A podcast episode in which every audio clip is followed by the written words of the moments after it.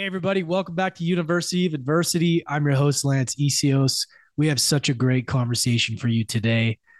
You know, I'm just so blessed to be able to bring amazing humans like this and share their stories with you guys because isn't that really what it's all about? We're going through challenging times in our lives, and to hear somebody who's gone through things, overcome them, and be able to give you some insight into your life and provide you with some tools that you can use when you're in challenging situations. It's really what it's all about, right? And we talk about this in the episode about, you know, when it comes to the adversity you face, it, all what really matters is how do you respond to it? You know, and how how do you show up? How long do you stay in the shit before you, you know, kind of bounce back in control of your emotions and control basically in control of the driver's seat of your life you know, it's so easy, especially nowadays, to react emotionally and to be able to have tools that can kind of give us our power back is really why this show exists. And today, I had an amazing gentleman join us today. His name is, he goes by J.H. Parker, also known as John Henry, and he's an incredible human being. And let me give you a little bit of insight into who he is and what he has done in this incredible journey he's been on.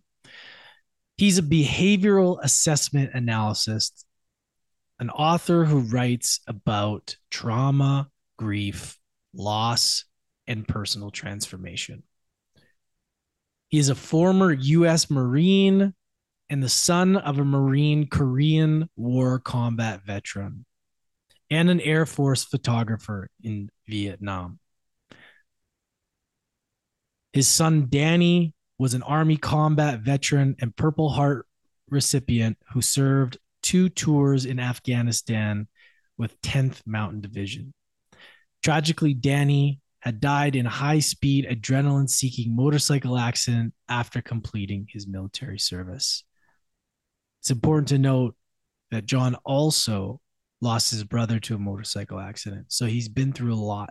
He's also gone through an incredible amount of abuse as a child. I wanted to note that. And we talk about that in the episode. Through his writings, John is passionate about helping people who suffer from grief, loss, and trauma, including families who support the care for them. He brings reality based insights to the field of recovery and mental health. He's got a brand new book out that I just read that is freaking amazing. And it took us on took me on such a journey. And I'm not just saying that because like this book is actually awesome. And the journey that you go on is that's just it. It's a journey. There's so many levels of his story, but it's also really entertaining and how he discovered how he went through such challenging things in his life, discovered personal development, how he had this amazing Aunt Gladys who was like his, his guardian angel when he was a kid and giving him this insight into what's possible and really instilled these values about life into him at a young boy that guided him through his life through plant medicine, through really amazing other transformational tools, including Native American rituals like vision quests, sweat lodges, that kind of stuff and he's just been on a journey. And the book that he wrote is called Be the Dawn in the Darkness The Relentless Pursuit of Becoming Who You Are Meant to Be. And that's what he has been, is relentless to becoming who he is meant to be. And I hope that you guys, as listeners of this show, are the same. And I know that you are. This is John was the perfect guest for this show. And I think you guys are going to learn a lot He's got a ton of insight into this entire world of personal transformation. He's also got another book called Transitioning Veterans. It's a short audiobook that is really helpful also. And, you know, just the whole topic on veterans, they they have such a, you know, when you're in that world in the army, it's such I, I can't speak for it because I never have, but what I see from the outside is that it's such a rigid hard, you know, hard life. And to be able to come into society is really challenging for people. And I was thinking about that as I was reading this book, and I, I listened to a lot of it while I was in the sauna, actually, because I, I my brain starts to work. And I was just thinking about just how how much how difficult that must be to go from that that you know that army mentality to real life or not real life but it's a transition into like modern life society and you know to be compassionate and to kind of like be able to open your heart. And you can see a lot of people suffer from PC, PTSD including John. And it's interesting for me to see that what people were able to do like how some people were able to overcome the addiction overcome the trauma and some weren't. And that's that's what really fascinates me about the human experience is how some people can get through it and some people can't. And today's conversation i'm really confident you guys will be inspired. So without further ado enjoy the episode. J.h parker coming right up Life is going to give you challenges, struggles. It's going to force you to face your fears. Even though these may feel like your worst enemy, in truth, these are actually your greatest allies. My name is Lance Essihos. Welcome to the University of Adversity.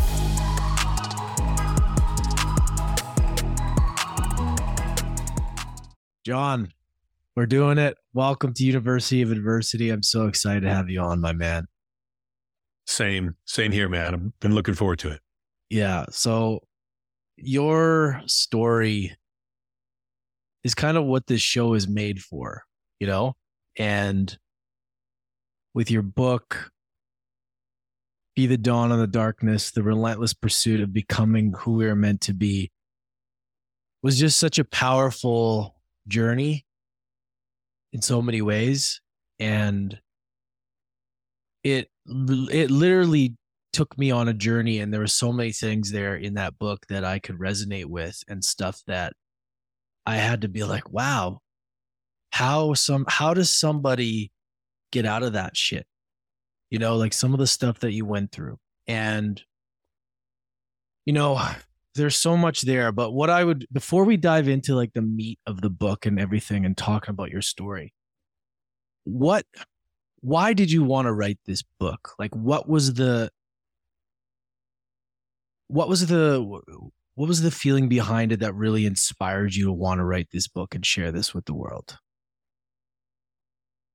Well, it it really started as therapeutic writing. I've been through a lot in my life. And I found that when I wrote about what I've been through and what I've learned, there was a therapeutic benefit. Like I found that I could I could make sense of things when I could see it on paper, and uh, and it it it helped me process a lot of unresolved trauma. So it started as just a a lot of little pieces of writing over 30 years that it got more clear. The more I did my work on myself, the more I really looked at my own transformation, the, the, the, the better the quality the writing became. And I, I would never share this with the world. This was just terrible things that I wouldn't tell anybody. You know, if you knew about this, you, you know, imposter syndrome. Okay. So there's a big, big, big part of me that never wanted this to see the light of day. And like I like my journals kind of thing. Right.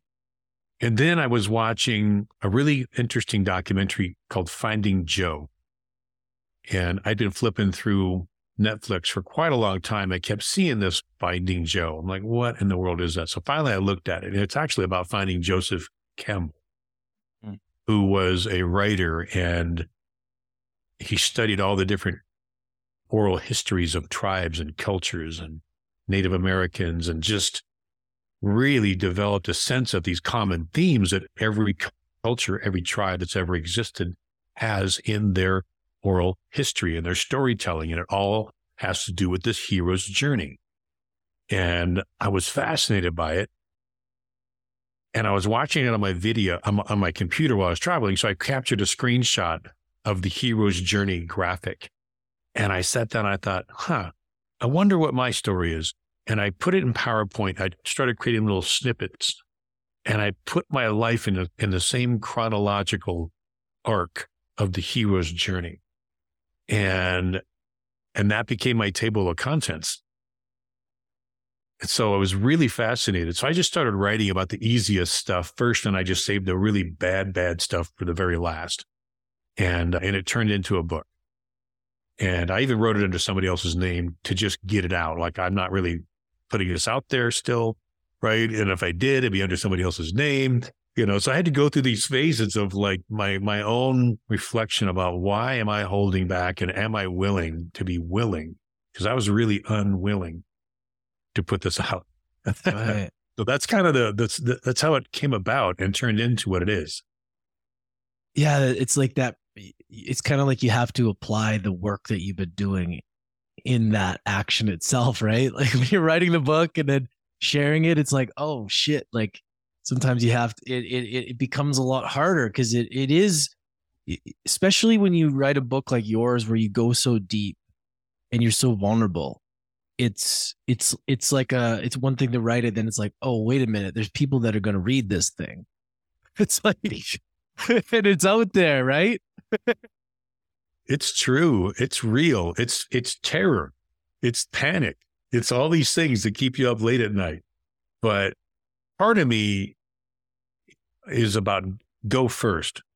Like I really work with a lot of people over the years that have trauma. And, yeah. you know, one of the things that I love most about it is I'm not a licensed therapist. I can tell people about struggle. I've been through struggle. I understand fear and trauma and self loathing and depression and anxiety and major trauma.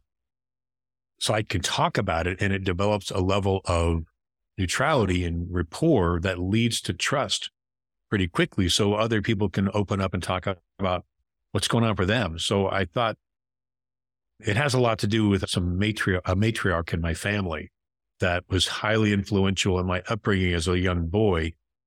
And so really this is the, honestly, this is a, as much of a tribute to my Aunt Gladys, my great Aunt Gladys, we called her Glad, as it is to anything else. She is the one when I was five years old and then six and seven and eight years old, she told me that I was going to do extraordinary things with my life. And I believed her because she said it.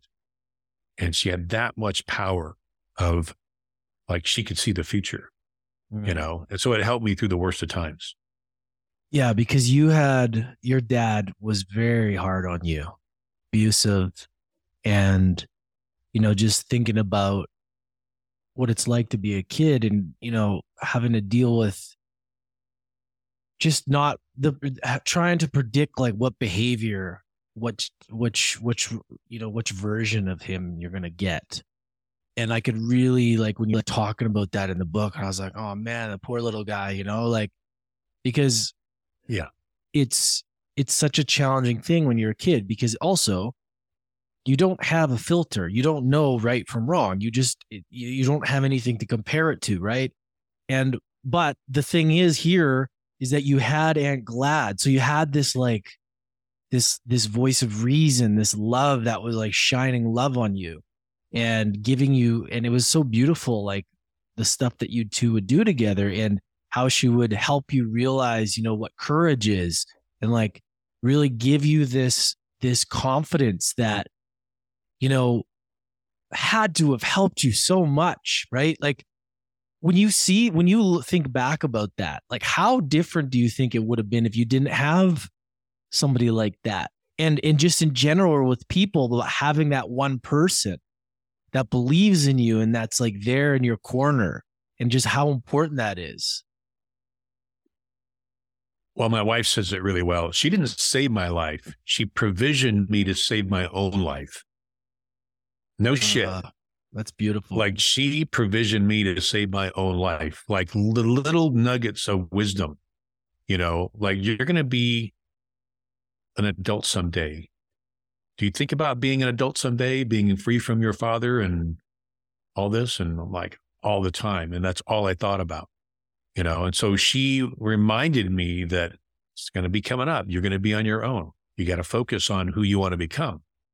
And because she knew my father was so violent with my whole family, he was an alcoholic. He was a Korean War Marine Corps combat veteran and he was in Vietnam, you know, had a lot of bad things happen there too. And so she was provisioning me for the hero's journey ahead early on. And one of the best things that she did that changed my whole life was she made me focus on that someday I would be a father and how would I want to treat my children.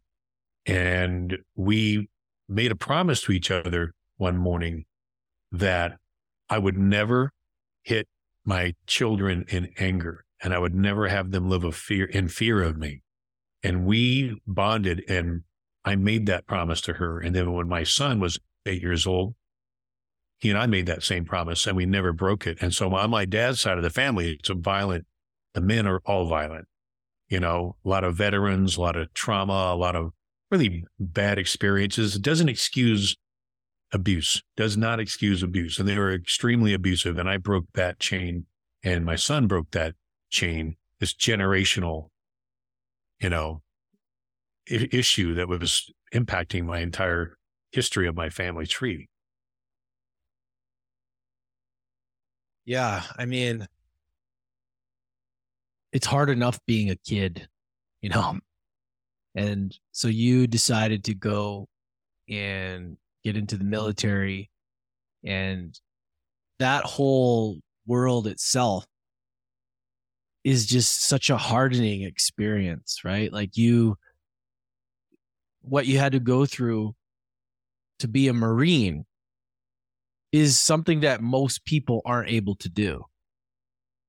You know like it's such a it's such a hard battle. I mean i i can't even relate because i've never done it but some of the stories that you that you had about that resilience like what was driving you?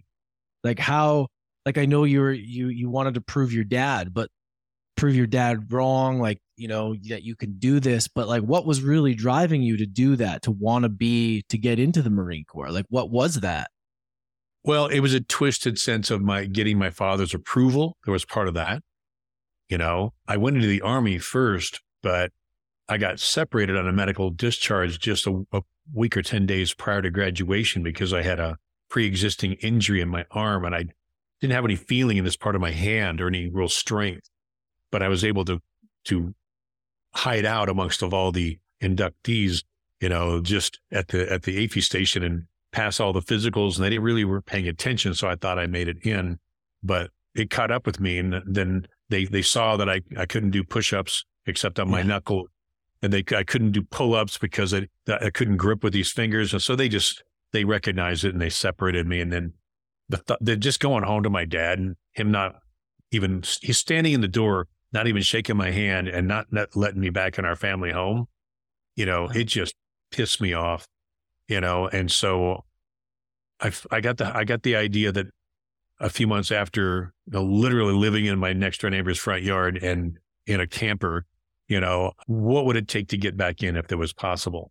And i went back and i i talked to the recruiter and they they laughed. They're like you already got separated on a medical. It's highly unlikely the medical board is going to even give you the time of day and i'm like so it's highly unlikely it's not impossible they're like it'd be next to impossible. And so, and so I just looked at that as my, my, my possibility because all my friends had felonies. They weren't going anywhere. And if I get, didn't get out of there, I was going to end up just like them. So I had, and plus I was really enraged at my, my dad.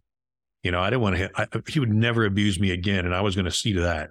So I was able to go past my physical and actually get qualified to go back in the military. But instead of going in the army, I went in the Marine Corps you know, and you know, it was it was a big accomplishment to be able to get back in. And but I had a rage problem.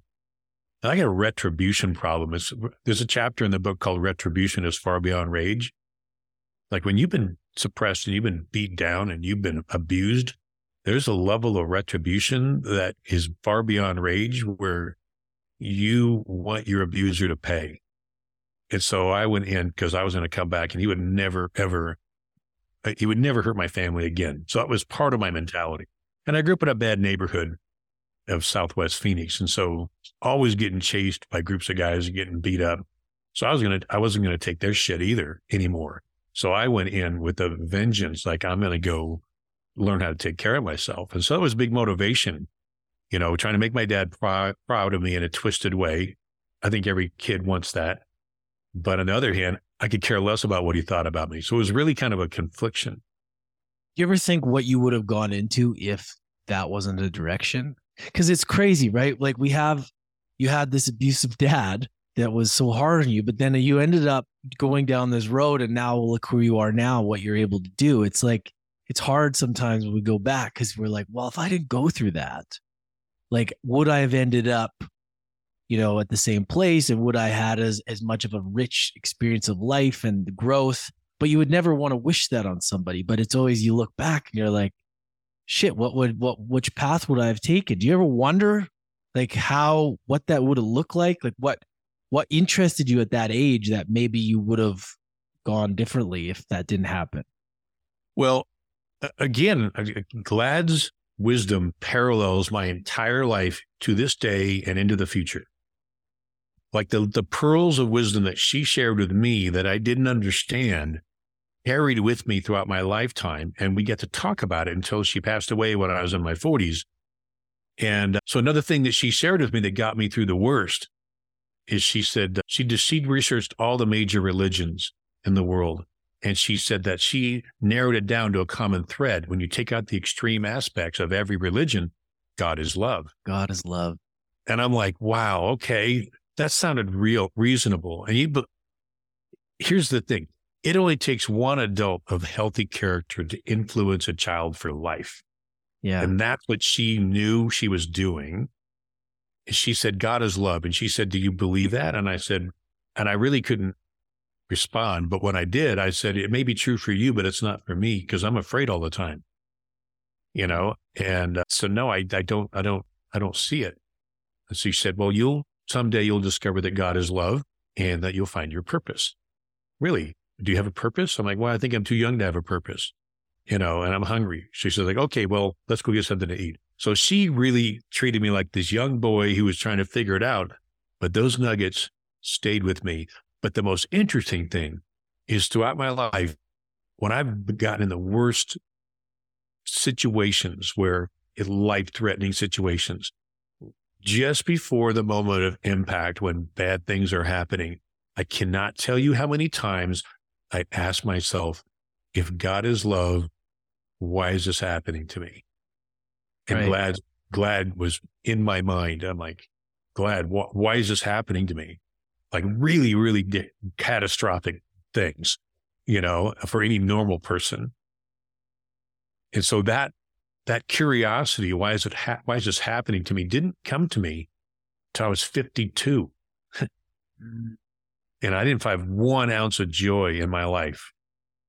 Not really any fulfillment. I had accomplishments, you know, and I was just like, I was on a pursuit.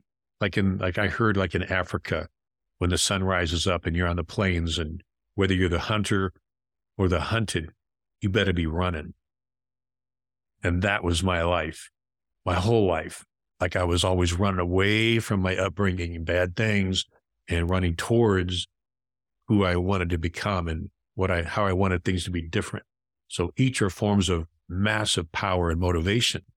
You're either moving away from what you don't want or you're moving towards what you do want and and her her wisdom really helped me make sense of it. And to kind of round it out i finally understood after doing a bunch of plant medicine journeys and some native american vision quests that the purpose of my suffering was so i could develop empathy to understand the pain of others so i could relate to the pain and the suffering of others. And that all made sense all of a sudden. Like there's a reason for my suffering, and now I get it. I don't suffer anymore. May I suffer? I mean, I, if I didn't know better, I, I could see that I had had long term depression, anxiety, trauma, lots of things. But I suffer so little. When I see it, I'm able to pop out of it. I don't spend time there anymore. But it occupied a lot of space for all, most of my life. Yeah, that that part really landed with me. I remember I was listening to your book. I was riding a riding the, the bike, and I remember hearing that about you getting that vision about God, you know, essentially bringing you know adversity, challenges to you, so that you can see empathy in other people. You can feel it. And that really landed with me because sometimes, you know, and people that listen to the show, we've heard all kinds of different stories. And it's always like, it's like, oh, yeah, I mean, it's growth. It's for growth. You know, all these, you know, adversity is to bring you to the next level. You hear these different reasons why adversity happens. But then when you, when, when hearing that really made a lot of sense because, oh, yeah, you actually develop more empathy for people, for yourself, for other people. And then you're able to understand and relate and have more compassion. And it's just, it's so beautiful. And I never looked at it like that before. I never really, I may have felt it, but that really landed for me. So that part itself, man, thank you for that because that was like one of, you know, those, one of those golden nuggets that I think a lot of people, all of you listening, like think about that all the the shit you've gone through in your life you know how much empathy have you been able to you know receive from that and see in others? And it's just it's a powerful powerful lesson. Well it is and uh, you know i, I keep harkening back to glad's wisdom and she said be, pay attention to the people the random people you seem to meet by chance because often they are the messengers that are here to teach you the most. Yeah so she embedded into me an innate curiosity, no matter what I'm going through. Guy get a flat tire. Who am I supposed to meet? I mean, and they appear, these magical helpers.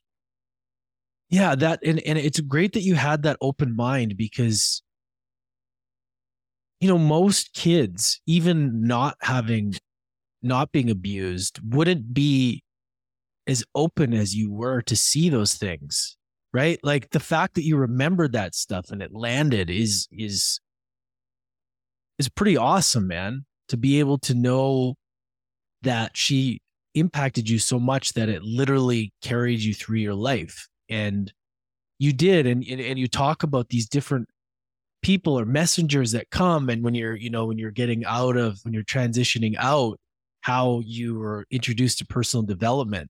And that's always interesting too, because there's always this point because I like to ask people, I'm like, yeah, but when did things switch? Like, when did you start to like, you know, you're going through this shit, you're you're in this this program, and then all of a sudden, you you read a book or something, and it was really interesting because you somebody was telling you about that. Tell us a little bit about that story, how that unfolded, like what how how that person sort of came into your life, and then you went down that personal development road a little bit.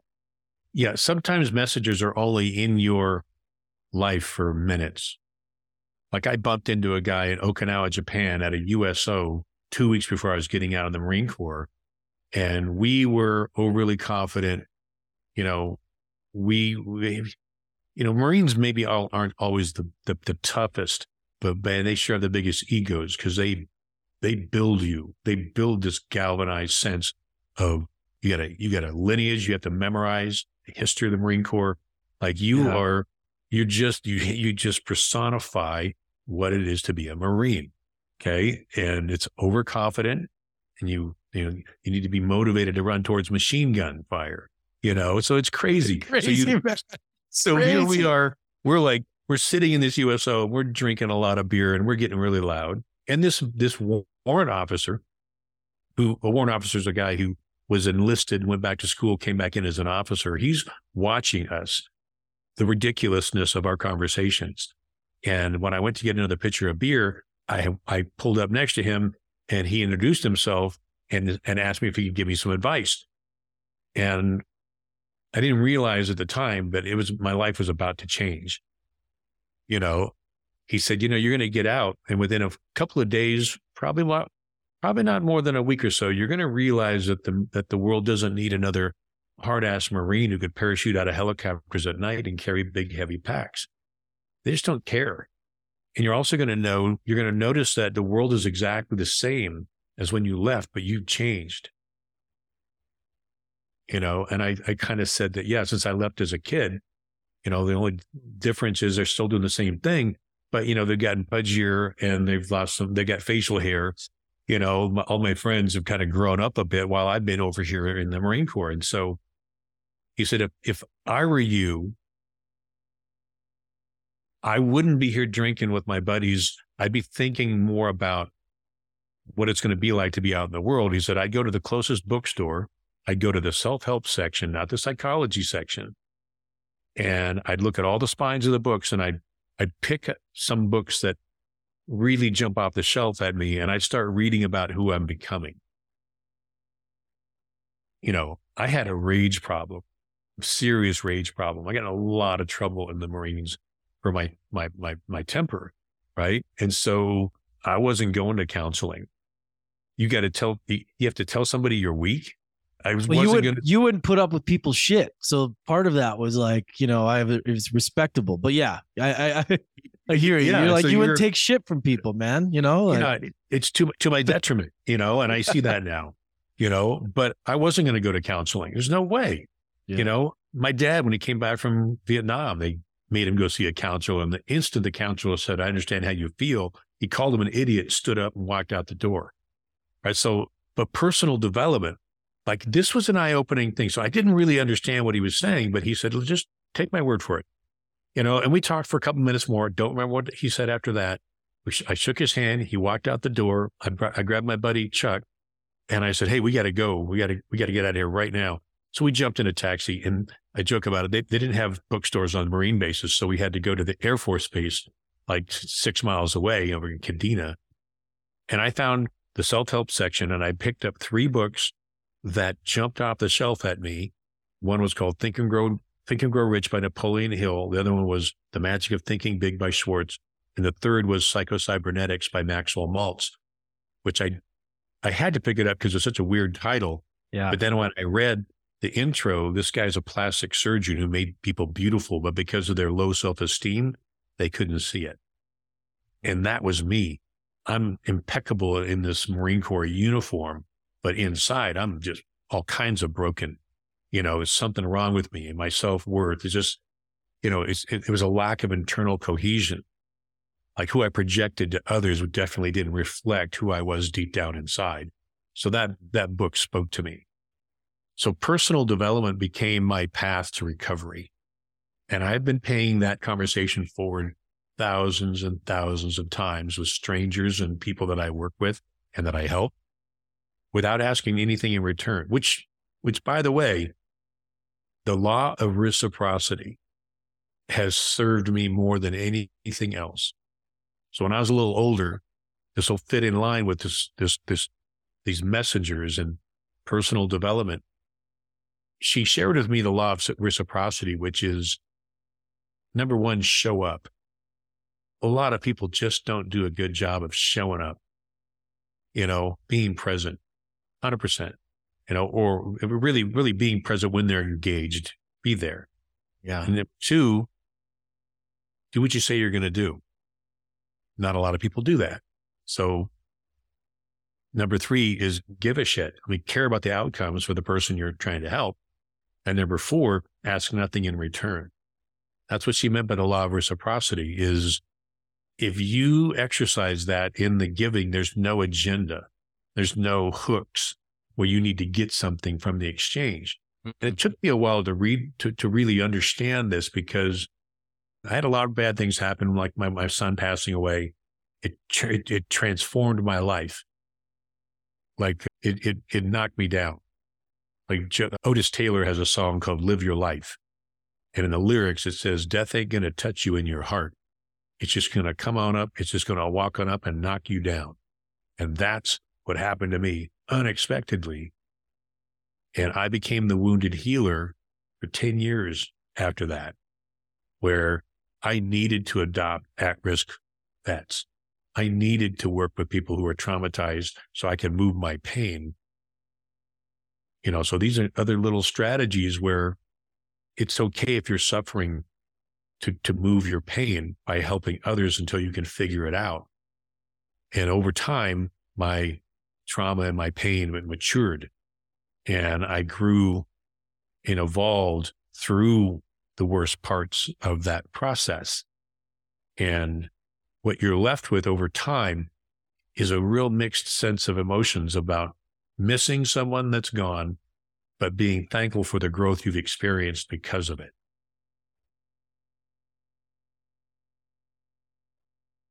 what yeah i mean this is kind of related to that point. It's around the grief. It's there's no there's no field manual for grief right? There's no like one way. And it's such a mind fuck because each time that happens it hits you differently. And you know you lost your brother you lost your son and they obviously are different. So i guess my question is is like how what what is what was your process like? How did you you know from the initial news to how you had to move through it you know because some people can't handle that. I know that when my dad lost we lost my younger brother within a year he just unraveled and ended up getting cancer. It was just that he didn't have the tools to be able to deal with the grief. That's my theory anyways. And you know a lot of people think they have they have the the tools and then boom they get hit with it and they don't know how to deal with it so what did that look like for you? And what did what was the what did you yeah what did that look like for you? And kind of like what's the process of grief to somebody that may be going through something similar? Yeah well after talking with vets at-risk vets for so many years i and my son who's an at-risk combat vet he did two tours in two deployments in Afghanistan. You know, I think Viktor Frankl's work, Man's Search for Meaning, is the book that he wrote. Yeah. He was a, a psychiatrist. I believe he was a psychiatrist. He was a mental health professional who was taken to Auschwitz or uh, some of the, I think, two d- different concentration camps during World War Yeah. II. They took his family away and he knew they were dead. And then they ordered him to take off all his clothes, clothes and strip down. And then they told him to take off his wedding ring.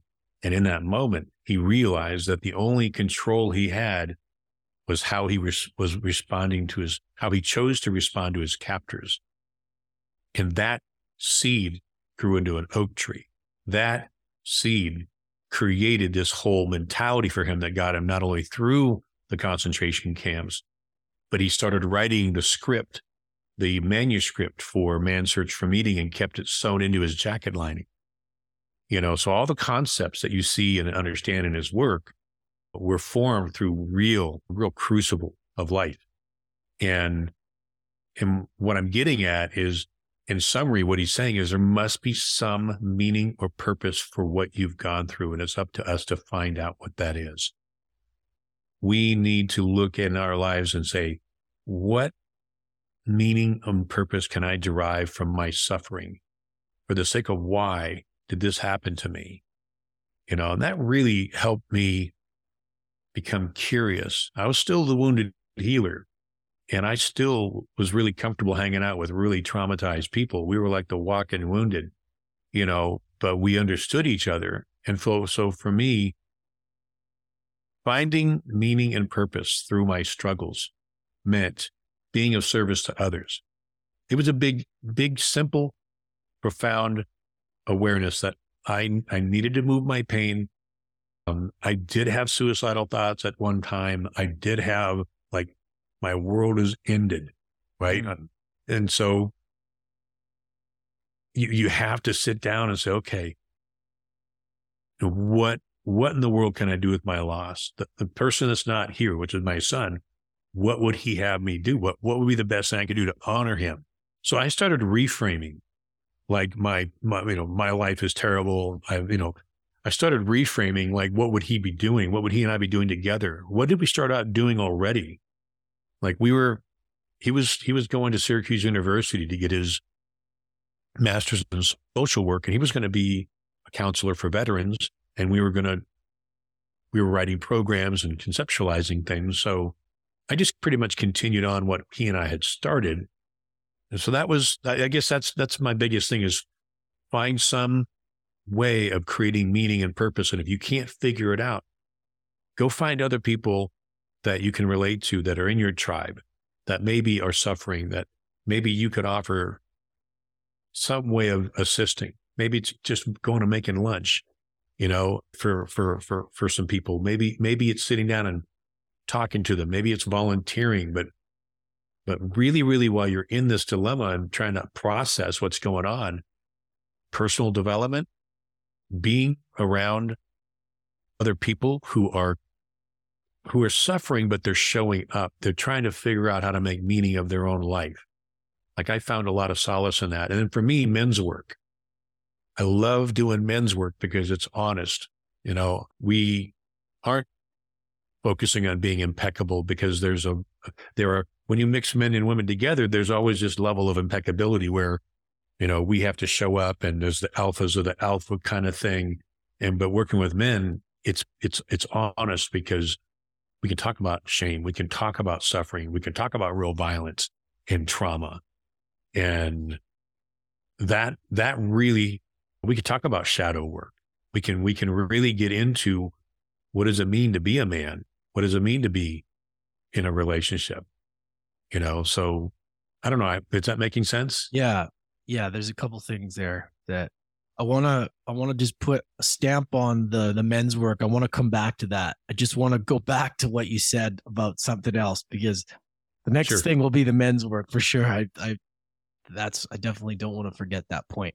Why do you think okay, this that goes back to God is love and this goes back to seeing the lesson in the adversity, in the loss, why do you think people struggle with this so much? Why do people go into the victim mode where it becomes, why me? Why is God doing this to me? Why is that? Why are most people like that?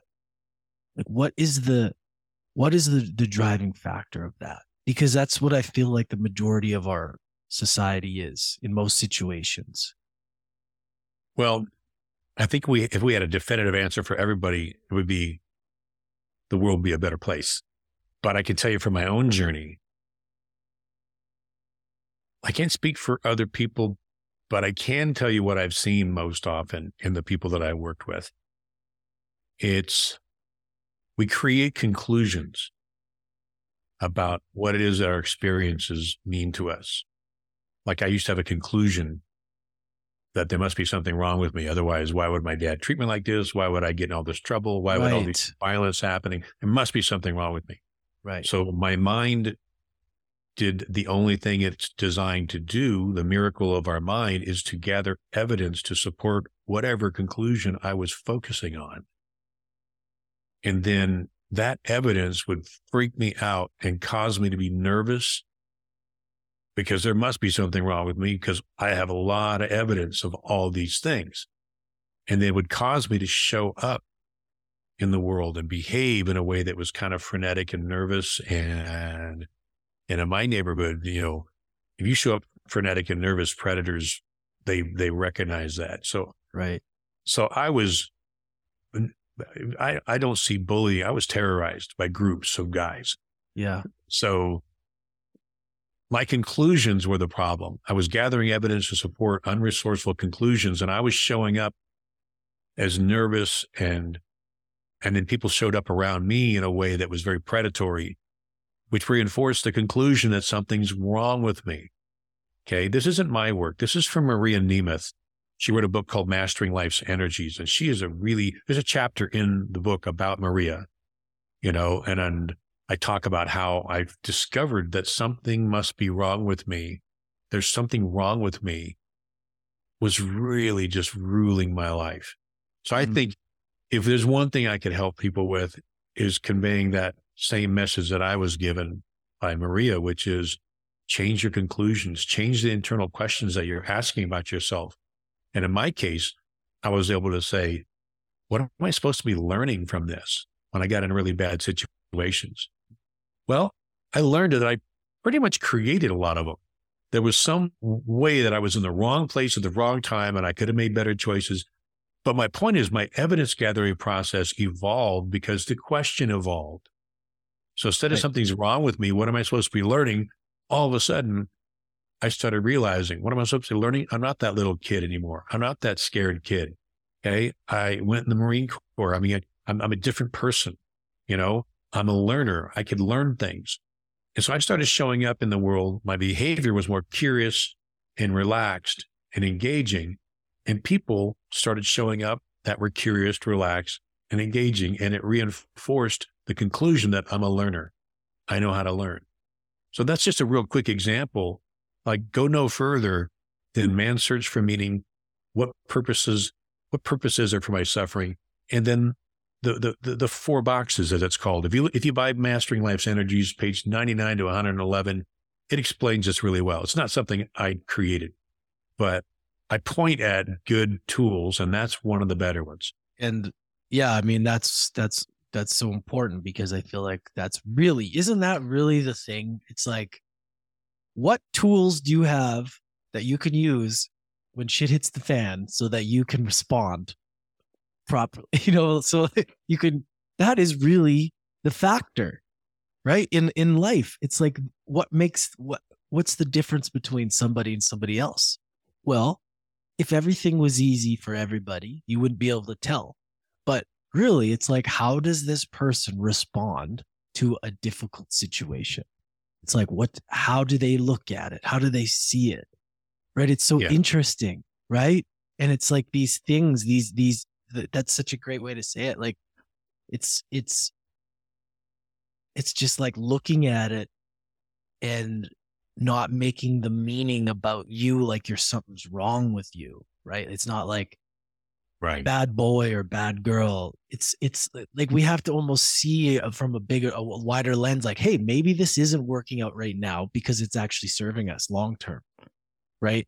Like maybe there there could be these there's other factors in and i feel like that can be really helpful and it's it's just so important to have that perspective in those tools because man it's so easy and i can i can it's uh, no matter how much work that i do i'll still go back to those those moments of like why? I, poor me poor me the difference is, and you can probably agree, it happens, but it's like how long do you bounce? How long before you bounce back to the driver's seat, right?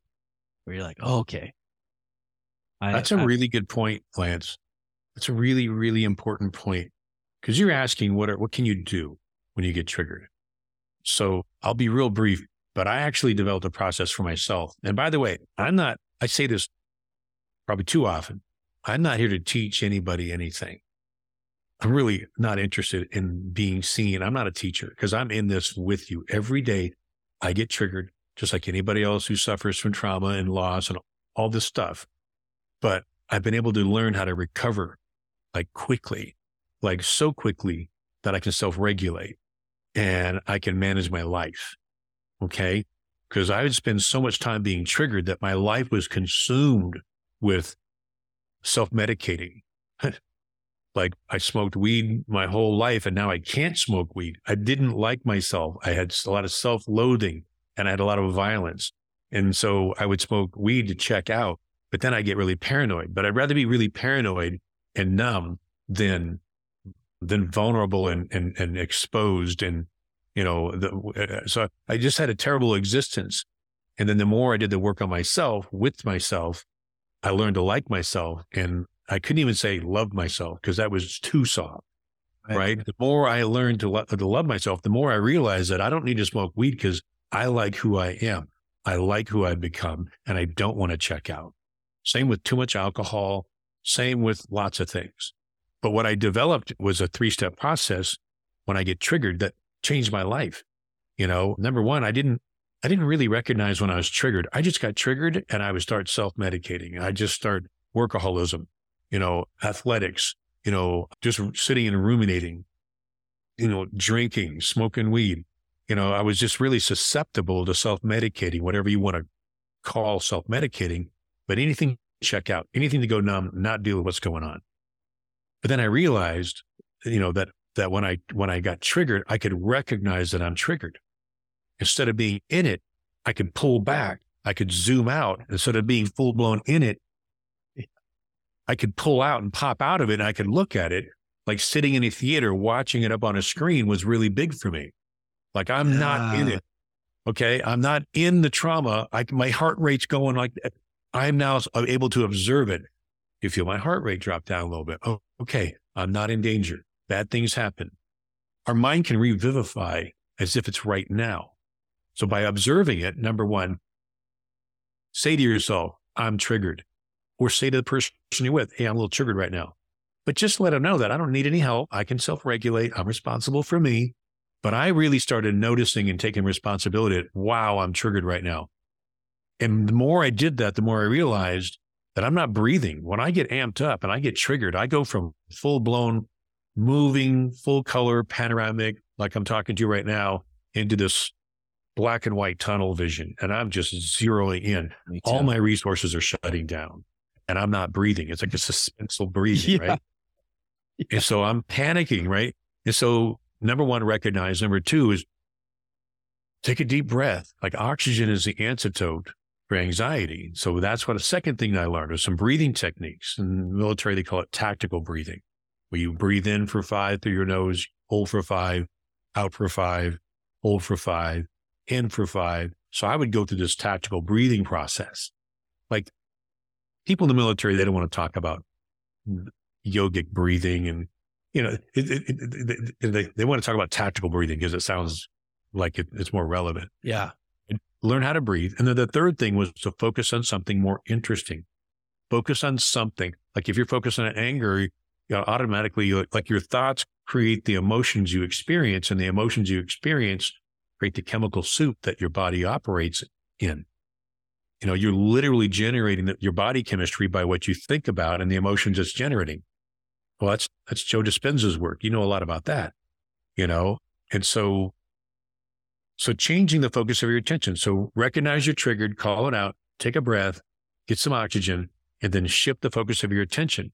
And in my audiobook that I did prior to this book, you know, I had a guy, had this veteran focus on when his, his daughter was born, you know, and he's a hardcore vet and he's a hard man, you know, but the instant I started talking about when his daughter looked into his eyes for the first time and he noticed they were having that moment of connection, he, his whole physiology changed. His whole language, languaging is just, he softened up instantaneously. We were able to look at, wow, what just happened there? He's like, wow, that was really a moment. So this this this work is about watching your thoughts and not being in your thoughts and shifting the focus of your attention with the movies and the pictures and the things that are important to you. Could be your service dog, could be a kitten, could be somebody you love, but you change the focus of your attention. And so by doing this three step process, I was able to really quickly self regulate. And I'll, I'll sum it up with saying, your life happens between your triggers. That's what I needed to discover because I was walking around triggered all day long. Oh man, that's so good. That's so true. Think about that for a second, right? Like your life happens between your triggers because there's always triggers throughout the day. Yeah. And good and bad, by the way. There are positive triggers. Yeah. It's and but you can like really get lost in that negativity. You can just fucking spiral. And all of a sudden the day is like oh, everything sucks. I suck. I'm ugly. I'm, it's like becomes this like crazy catastrophic event. And it's like, whoa, whoa, whoa, how did this happen? How did I get here from that? Right. Isn't that, it's fascinating how that happens. Fascinating. Spend way too much time in stinking thinking, right? Yeah. You're, next thing you know, you're, you're making meaning of it. Like this means something. You know, life is hard, but you know what? It's not. Yeah. It's kind of a contradiction in terms. It's, it's, so, if you focus on life is fucking hard, it's going to be fucking hard. Right. You know? and the, you know, that part of it is, man, I'm always like that, or I'm always depressed. Are you really? Are you always depressed? Well, maybe not always. Okay. So you're not always depressed. So I'm, I'm constantly asking people to think about what, what you just said. You know, right.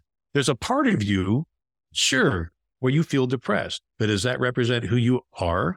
Are you really depressed when you're having joy with your kids watching them play? Well, not really. Okay, so you're not always depressed, but you just said, I'm always depressed. Mm. So you can clean up your your man, how you're showing up just by realizing, wow, there are times when I'm really depressed. What causes me to get triggered into depression? Now that's a more resourceful way to look at it than I'm always depressed. So if I can set up and provision myself when I get triggered the next time to ricochet out of what would have been a depressive part of me, depressive state, into, wow, I see it. Again, all I'm really asking you to look at is, do you see it? Yeah. And how often does this theme come up where you're just generalizing things and making yourself feel like shit?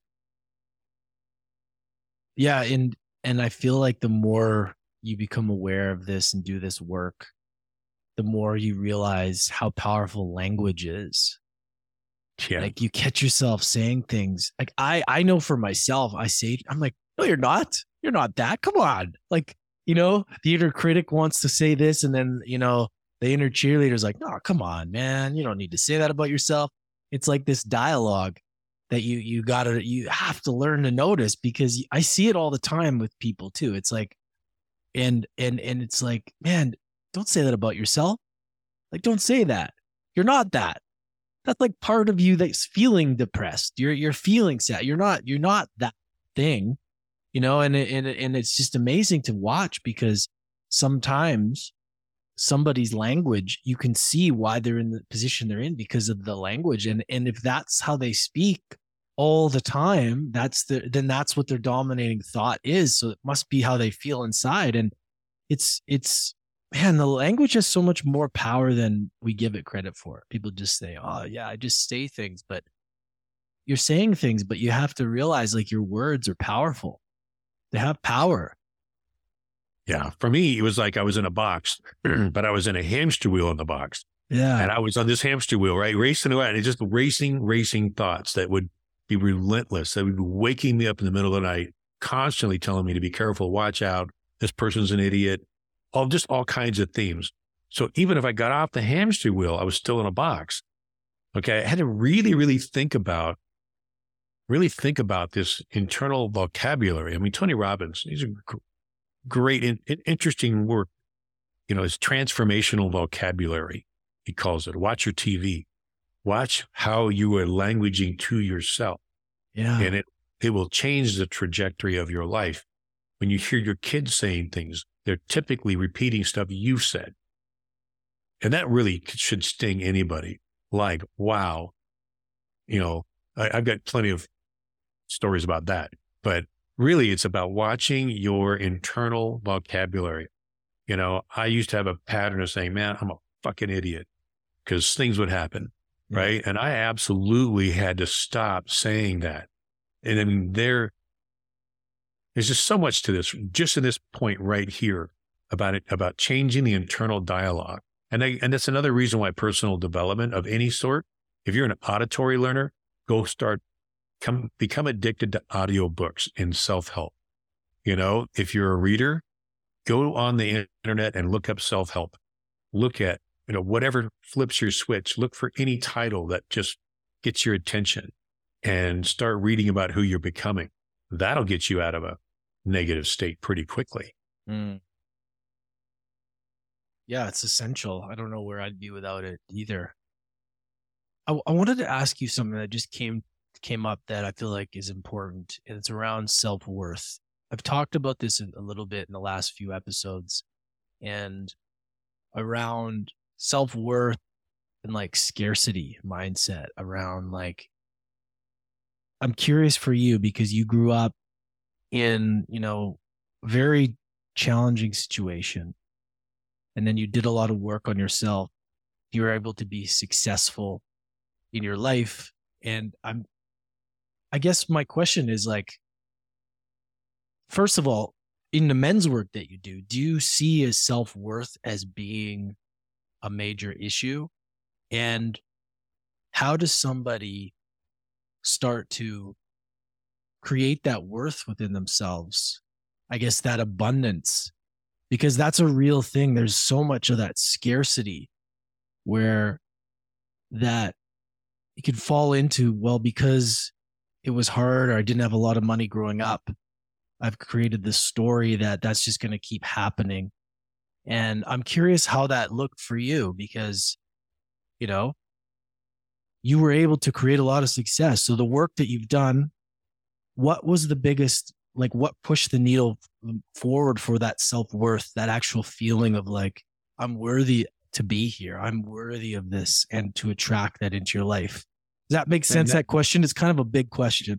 it's such a man, it's that's why I named the subtitle of the book The Relentless Pursuit of Becoming Who We Are Meant to Be. And again, I, I just speak for myself, man. I, I look at it as we, we came into this world as a clean hard drive. We may have some, some genetic, you know, issues, rarely, but it happens. But then we fill up the hard drive with all that shit that's happened to us. Okay. And so there's a really good book. I'm going to introduce, I'm going to go off on a riff here a little bit, but it's, it's, it's a really good book by Oprah Winfrey and it's called What Happened to You. And uh, she co narrates it with Bruce Perry, who is a world renowned, like child psychologist type of, you know, expert. And she's going through her life experiences. And what he's doing is stopping and talking about what, what part of the brain at that age was impacted with that traumatic experience. You know, and so for me, learning about adverse childhood experiences was a huge eye opener for me. It's called the ACEs scale. Mm-hmm. If you look up, there's a bunch of different websites, adverse childhood experiences. There's a book called, there's a website called truesage.com where you can actually take the, the ACEs survey. Right. And what it is, it's 10 questions about your childhood. And you answer yes or no. And based on the number of yeses you had, it, it, it creates a whole, it activates a whole international body of research that has been conducted over many decades. That if you answer four yeses out of 10, you know, basically your chances of onset long term diabetes, hypertension, suicide, alcoholism, drug addiction, domestic violence, divorce, is is is measurably higher if you get above a six. If you get above a six, it goes up it goes up exponentially and statistically someone can lose 20 years off their lifespan just because how much shit that they're carrying. Mm. Okay. And on a scale of one out of 10, I'm a 10. You know, so what really got my attention is, uh, yeah, bad things happen to me. You know, bad things happen to me, and I'm really working on looking into the shadows, like in shining a conscious light into what's not resolved and what I've been through and making meaning of it, making meaning of it, transcending it to where my life is good. My life is manageable. I have joy. I, I don't suffer to anywhere to the degree that I used to. But because I, I was able to discover tools like the ACEs scale and the audiobook, What Happened to You with Oprah Winfrey, just one small example, once again, of personal development. Be a learner, like be curious. And when you're sitting back and you're in your cave and it's cold and it's dark and you're okay because you created it, I'm fine. Like I've got a cave like that. Go walk around, go walk around the block and put your earbuds in and put something on that's going to stimulate your mind and bring your focus of attention back to the possibility of who you're becoming because that part of you is only a part of you. When you're feeling stuck, when you're feeling traumatized, it's not, it's, it don't, don't forget, you know, that critical mind that's always telling you that something's wrong. It works for you, not the other way around. At some point, when you were traumatized and some bad things happened, your critical mind jumped in and took over and said, shut the fuck up. I can handle this, right? You're obviously not able to handle this. And then it takes control and for most of us, that becomes our ego. It becomes our identity. But that's not, that's not really who we are. It, it represents that bad things have happened, but it represents the conditioned self, also known as the ego. And it doesn't like to be threatened, doesn't like to have be harmed or encroached upon or give up any ground. And so that's a whole other body of work. But when you can start, when you can start transcending your trauma and you can start working with your ego and working with that traumatized self, that part of you, without it feeling threatened, you have the possibility of transforming your awareness about who you are and who you can become. Because it's no longer saying, sit back, shut up, I got this. There's a movie with Ed Norton where he plays a, a person on death row where he's really good at playing this traumatized version of himself who can't comprehend like anything about doing anything violent. And then this other side that comes out and will just pin you against the wall and threaten your life. Right. That's kind of like the, the rational, reasonable mind versus the critical mind. How much do you think that your, the discipline that you learned in the Marines and the Army had as a factor later on at using that discipline in your development? Because there is there is a certain amount of work that needs to be done to be successful. And if you don't have discipline, it's very difficult to be able to make progress. And I'm just curious, like how much you see that that aspect of that discipline of like, you know, it must have been rigid, but at the same time, it must have served you in a way that you know, a lot of people maybe that didn't have that may not, you know, like someone that doesn't have that disciplined kind of, you know, I don't want to say like forced into them, but there has to be something great that comes from doing that kind of discipline work, like in the army, right?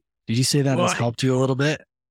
Or what? It, what do you unpack that a little bit? It trans well, the, in, the Marine Corps transformed me into somebody who felt pain and gave up, into somebody who could learn how to take the pain and harden up, right? And uh, and then once you harden up and you know that you can handle it, then you my my fitness levels just exploded to a whole nother level. So there's that aspect of it. Yeah. But I was also the most unruly, incorrigible youngster and young man and I didn't know I had a rage problem and a problem with authority until I got off the bus in Marine Corps boot camp. And the first thing they tell you is get on the yellow footprints. All these painted yellow, hundreds and hundreds of yellow footprints. And they just tell you to shut your mouth, get on the yellow footprints and stand there until we're ready to do what's next. And so I don't like to be told what to do. Okay. And I had a, I had a problem with authority and boy, go to the Marine Corps if you have a problem with authority. I got a lot of trouble because of that non-conforming. I figured out I was a non-conformist. Yeah. But, but, but I also volunteered. I, I also got into a really, a really awesome unit where we get to go to parachute school. We get to do a lot of stuff, you know, and so I, I was able to be fortunate to be able to get into something really unique and that it, it, it really did a lot for my, my self worth but I always had this independent, this need for autonomy, and uh, I could not be controlled. My biggest thing was I needed to be in control, and I didn't like to be controlled. Yeah.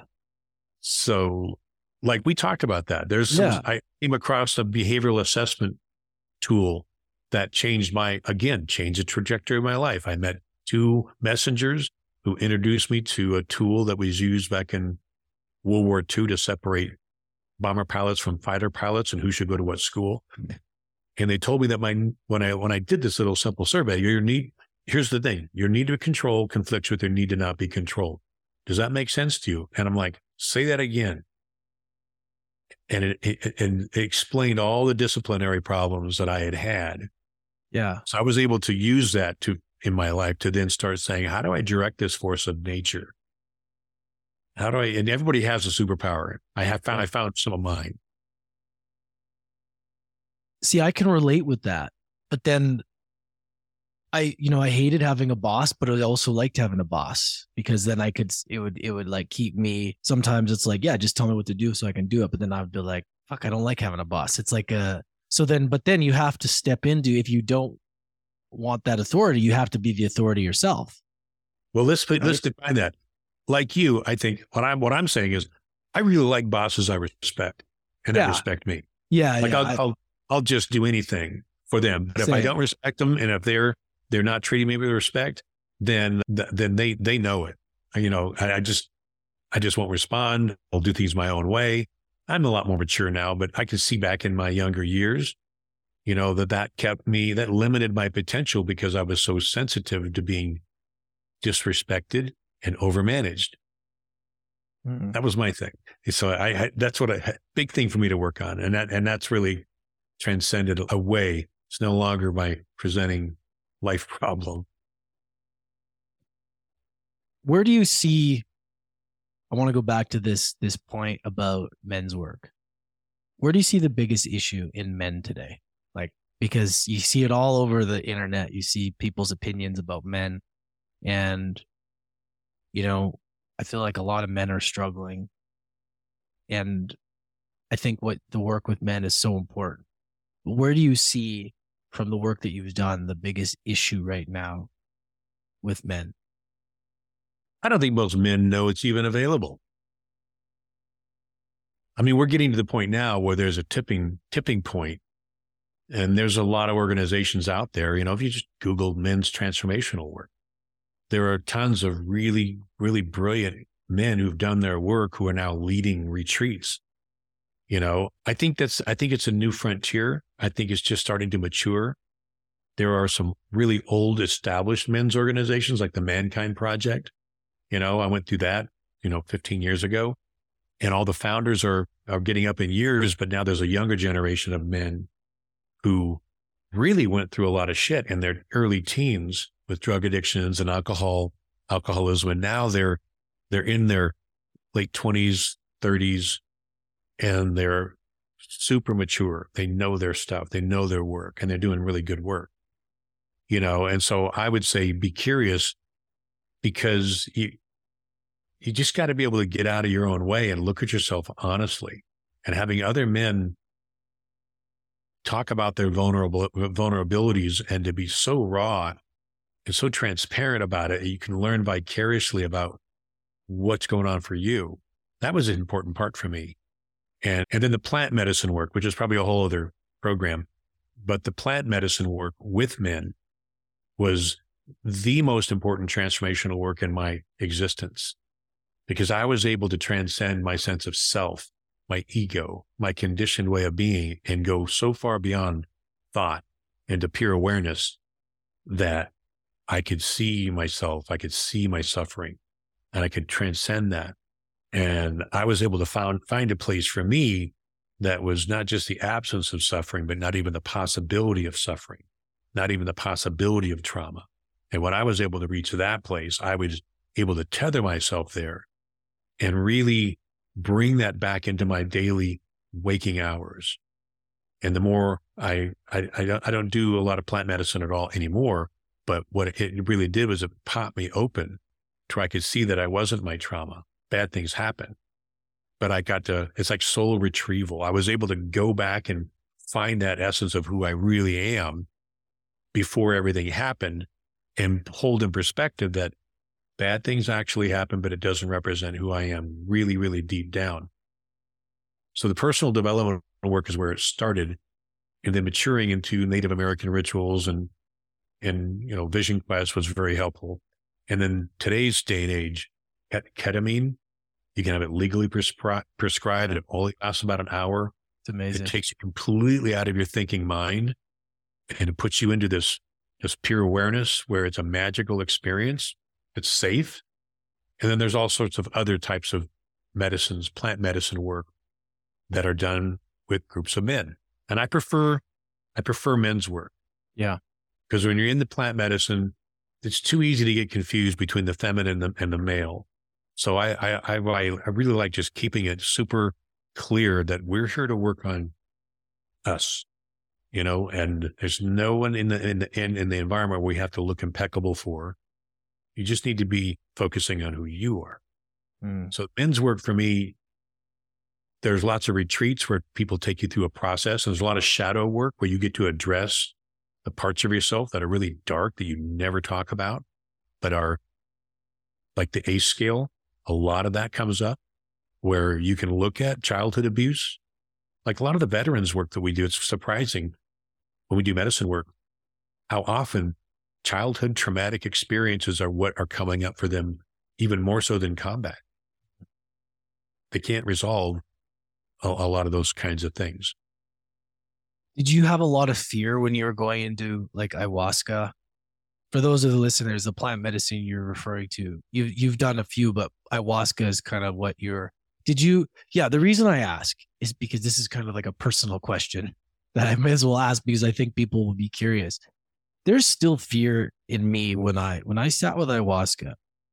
I don't know if I fully like I went and I had major experience, but there was still a fear of like completely, you know, taking that extra cup and just completely going and and this even with mushrooms, right? There's this fucking fear in me that is like I know that once you get into that world, it all goes away, but it's like that in between stage, that fear, even like doing Vision Quest. I'm like, I know the outcome. I listen to your story and I'm like, in the book, I'm like, man, I've been thinking about doing this, but it's like this, this fear that I think most people could probably relate to is like that, you know, first of all, for you, what is that fear? Like, how does that show up? And how did you, did that show up in the space? And how did you deal with it? Because this is what most people are struggling with that I hear. From. I was terrified, man. I was yeah. fucking terrified about losing control because there is a supreme intelligence outside of our conscious awareness that is present and it's real. And once you get a once you get a sense of this, the beauty of it and the non-judgment of it and just this loving, infinite sense of pure awareness, I, I couldn't surrender to it. I did 19 ayahuasca journeys. Okay.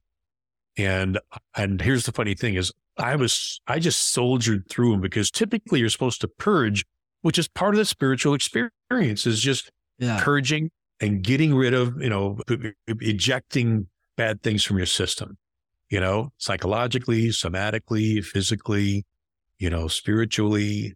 But I wasn't going to be controlled. I couldn't release control to something I didn't understand. I wasn't going to do it. I got a lot of transformation out of it because, like I said, I saw my suffering. I was able to find myself in a place where I wasn't that. So I got all that.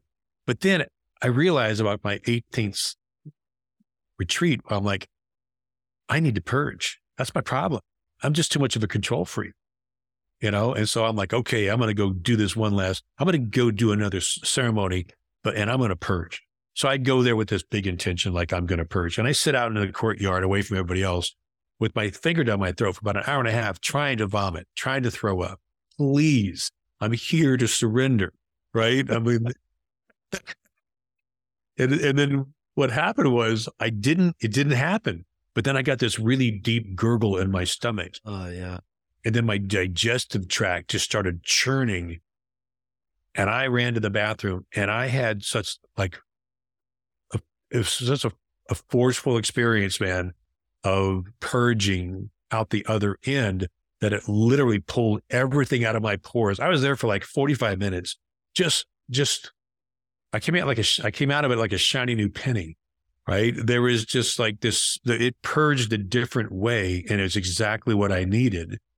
And then that's, and then I, they, ayahuasca is always called grandmother medicine. It's also called grandmother. And so grandmother and I had an agreement that I didn't need to come back. I was good. I didn't need any more ayahuasca journeys. And I was so profound, a, a, a clear agreement that that's what I needed. I needed to surrender the need for control and just let it go. And for me, that was a, a, cathartic experience where I could physically feel like somebody vomiting, throwing up as part of the ceremony. I could feel that I, that's exactly what I needed. I needed to get rid of all these holograms of trauma that were all just messed up and blocking me. Yeah. Yeah. that experience with ayahuasca. It's just each night is different too. It's like yeah. For those of you listening, like it's you think this is the this is the beautiful thing about it is like this is the you got to release control, right? And what I found, my lesson was like, oh, I had one night I thought I could predict the next. Or, oh, yeah, well, the next, like, I have this predictability. And she's like, no, no, no, no, no, no, no. That's not how it works. You can't predict. You think you know? Okay, well, I'm going to show you something. And you're like, okay, okay, I get it. Surrender. It's like, it's like as soon as even in the even in the space, like when you're in it, you're you're like, you start to get cocky and then she'll humble you. And then sometimes you get a little scared. She's like, just surrender. And then you're like, okay, it's like this constant humble effect. And you're like, okay, I get it. I get it. Okay. I understand. it's like lesson after lesson after lesson. And then you take it in real life and you're like, oh shit, I get I, this is what this means. This isn't just sitting here and and and and drinking medicine. This is life. This is life yeah. that I'm learning about. Cause then it you just walk into real life, you're like, oh shit, I get it now. I get what that meant in the medicine space in real life. Right. right? It's it, it was for, for me, you know, even though I didn't purge, I thought I was soldiering through it and I wore it like, okay, you yeah. know, now I've never purged. Right. But but what I was doing each time is that first journey, I found my joy. Right. Oh, yeah. Like one of those little Russian dolls. I kept finding that there's a crusty little center underneath each time I popped open this transformation. And then I found that I really had a concept that my joy is in that little tiny pod at the very beginning, but it's being guarded by this magma. Like, why would magma be guarding my joy? And this is the kind of shit that was going on in my head. Right. And, but it was able to just transcend all that to where I could find this place where there was an absence of suffering. It was, like we were, were soul retrieval for me. It was so refreshing that I found my joy. And then each time I did my journey, I went right back and I expanded this place of, of joy, you know, and had I not found that, I wouldn't be where I am now. I wouldn't be, but just, just like there's so much chronic dissatisfaction on every level in my life. Nothing was good enough. No one was good enough. And I was just, I just, I was just so internally dissatisfied with myself. If I, you know, I just needed to work all that stuff through. And when that, when that all kind of just smoothed out and all that stuff went away, my negative self talk diminished dramatically. I was able to start focusing more, more realistically on like, who am I really becoming? Mm-hmm. And, it, and finding my joy was, it was really profound. It, it I mean, that, that, it, more than anything was the reason why I wrote and published the book because there is so much more on the other side of our suffering. Mm. Joy. So joy, what is what is joy? What is that word mean? It means fulfillment to you. Like what is because it's self love. It, it's yeah. self love. Yeah. Joy is is like I I really really am. I just I, I I love my ability to help others. I love who I am being in the world. I've been through a lot, and I constantly have to play you know maintenance so I don't go into my thinking mind. But when you experience a, a sense of joy, things happen in your life, like that law of reciprocity. You know, joy asks nothing in return, you know, and the more I spend time in a place where I like myself, I'm not my history. I have a lot of experiences. Okay. They serve me every day, but they don't master me. You know, I find that the, the most wonderful people come into my life and the ones who aren't so wonderful. I, I have exercised. We talked about this word discernment. Discernment. You know, I'm not mean to people, but if I find that something's not serving me, it's not really good for me, then I just move nicely away from it, you know, and I just focus on who I'm becoming and the people I want to surround myself with. And uh, which is probably the, what I would say to, in closing that, you know, Jim Rohn, who was Tony Robbins' first mentor, you know, I was listening to one of his books called Take Charge of Your Life and a couple of others. And he said two things to me that, that, that, to me, right? I'm listening to this audiobook, but he's speaking to me. Yeah. I had to pull over and I had to memorize like this one quote. He said, you, you must carefully examine the credentials of those who wish to enter the place in your mind where your thoughts are formed. Oh, man. And I had to think about that. You must carefully examine the credentials of those who wish to enter the place in your mind where your thoughts are formed. And up until that point, I was just so heavily influenced by people in general and people who weren't the healthiest, who weren't, didn't have my best interest. They were working on their own shit and they were trying to enroll me into theirs. And so I just started really paying attention. And then the second thing that I, I memorized from Jim Rohn's work was the three types of association number one, disassociation. If somebody's, if people are toxic, you got to get them out of your life. But number two, limited association. What happens if they're family and you got to see them at Christmas? Well, then limit your association. And if they don't get it, tell them you're not going where I want to go. I feel we talk, or you're, you're, if you ever want to kind of focus on something different, then I'll talk to you more. But for right now, I got to limit my association with you and be responsible for you and be willing to say that to somebody if they are persistent. Why aren't you calling me back? Mm. Okay. And then the third type of association is expanded association. Go find people that have the attributes, the qualities in their life that you would want to have and what you would want to further develop and take them to lunch and talk to them about what you see in them. Because the reason why you recognize those qualities in them is because you d- deep down recognize them inside yourself. You just haven't cultivated them yet. So uh, just with those two pieces of information, I was able to transform and, and change the trajectory of my life. Okay. Just by the people I was hanging out with.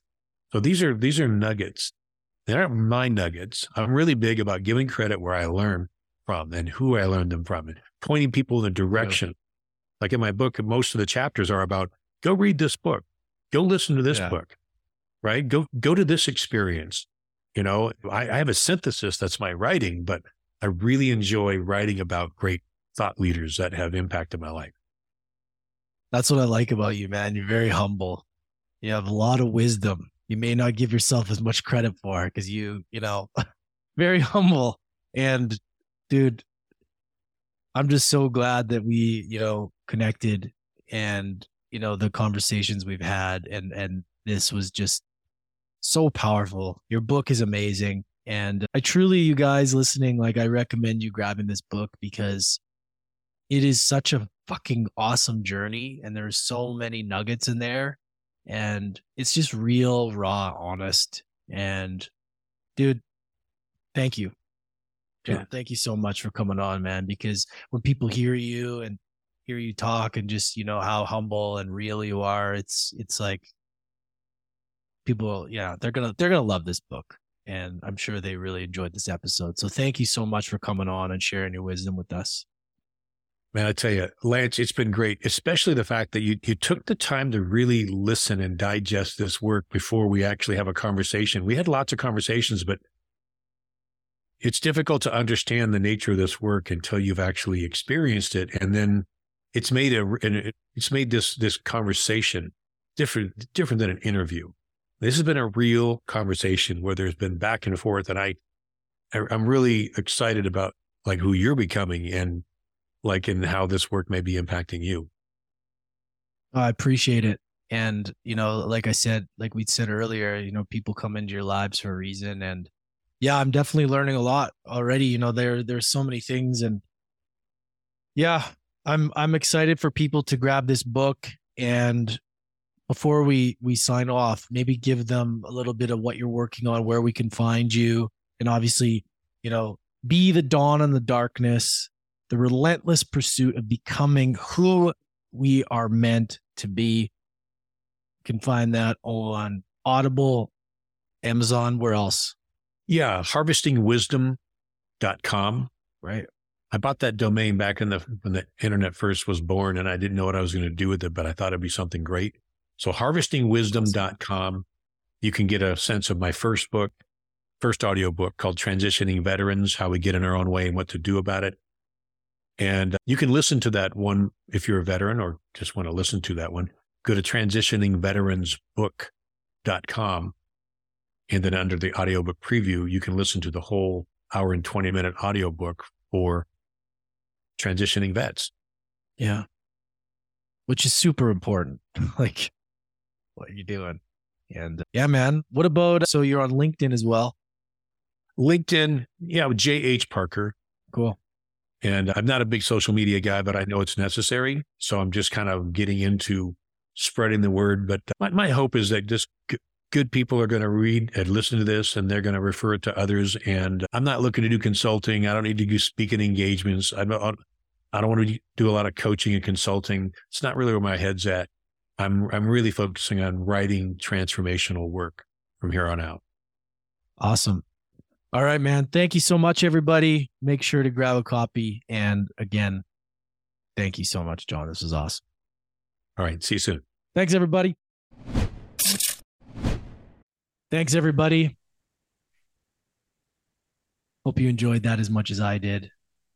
Such a powerful conversation. John has so much value and insight into so many different layers. And that's why we connect so well, is because, you know, although our journey's been different, it's similar in a lot of ways. And I can really resonate with him and just enjoy having conversations with him. And as you guys can see, you know, we that was a that was a real genuine conversation about the things that are just so important, I believe, in the the landscape that we're living in now. And it's so important to have these conversations. So I hope you guys took away some golden nuggets and got some notes. And make sure you go grab the book. Be the dawn in the darkness. The relentless pursuit of becoming who we are meant to be. Think about that title today and think about what your takeaways were from this episode and apply them in your life. If you guys aren't subscribed to the podcast yet, make sure to do so wherever you're listening. We're also available on YouTube and all the information to John and his book. He goes by J.H. Parker, is all below in the show notes. And I highly recommend grabbing this. And I listened to it on audio. It was great. And I really, really enjoyed it. So much love, everybody. Stay safe. Be strong. We'll catch you next time.